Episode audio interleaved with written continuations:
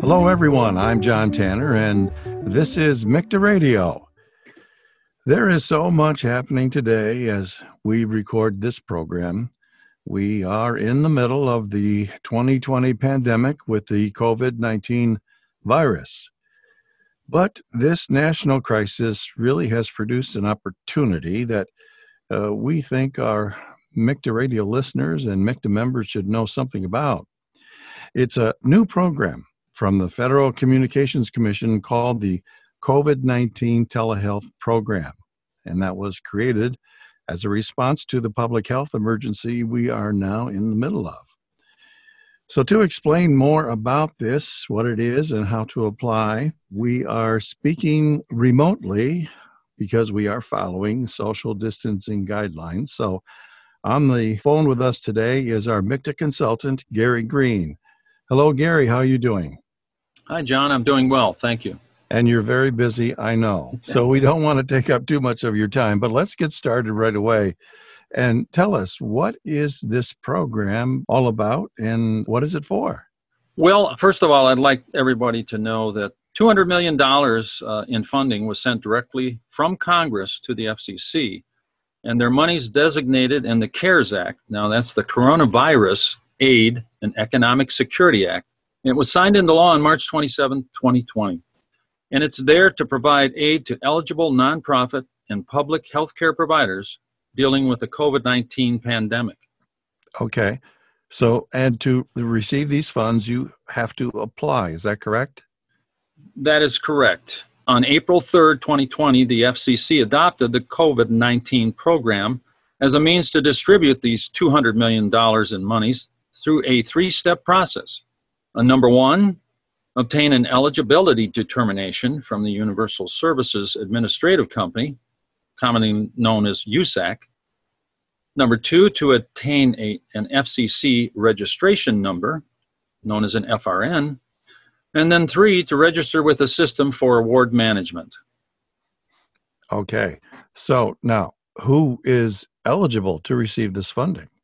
Well, once again, that's uh, that's all nonprofit and public healthcare providers, and the program uh, is designed to fund at 100% the healthcare providers' telecommunications services, information services, and devices, which is really exciting. Devices necessary to provide critical care services until the program funds have been expended or the COVID pandemic has ended. And more definitively, under the uh, telecommunications services, that's uh, telecommunications broadband services for voice and internet connectivity for healthcare providers and, more importantly, their patients. Under the information services portion, that's remote platforms for monitoring, patient reported outcomes, and store forward services related to asynchronous transfer of patient images and also data for diagnostic and synchronous telehealth consultations. Under the internet connected devices, which is really exciting, and equipment, uh, that relates to tablets, smartphones, or connected devices to receive connected care services at homes related to enabling, for instance, data from the home, such as blood pressure, pulse, and respiration, sent to the provider uh, to use as well as telemedicine kiosks and carts for healthcare provider sites. Okay. Now, you mentioned also, Gary, that there is no cap for these eligible services and devices. Actually, I, I hadn't spoken to that, but there is a cap for a, uh, okay. per per provider. So per filant applicant is a one million dollar cap. Okay. Um, on on the uh, funding for each one of the uh, applicants' filings. Now, Gary, so how are we at MICTA handling this? How are we helping our uh, MICTA members? take advantage of this process, of this new program? Well, first and foremost, um, it is my understanding that MICTA will attach a URL to this recording so that members can access the FCC documentation providing guidance on the COVID 19 telehealth program application process. Okay, so and and we're going to provide a URL for some other information that's available online for our uh, MICTA members.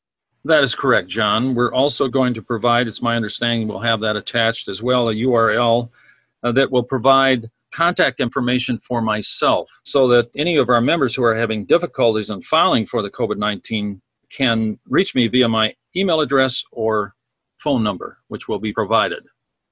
Okay. So we know you're very busy, and we're very thankful to have you as a resource for this because this looks like it's a very big program, very important program in these times, and what an opportunity it is for our MICTA members to take advantage of this and to really help out their uh, health organizations get through this crisis. So, Gary, we really appreciate your help with this. We know you got to get back to work to do some other things. And we just ask our MICTA radio listeners that if you have any questions at all, that just look for the information that we'll have attached.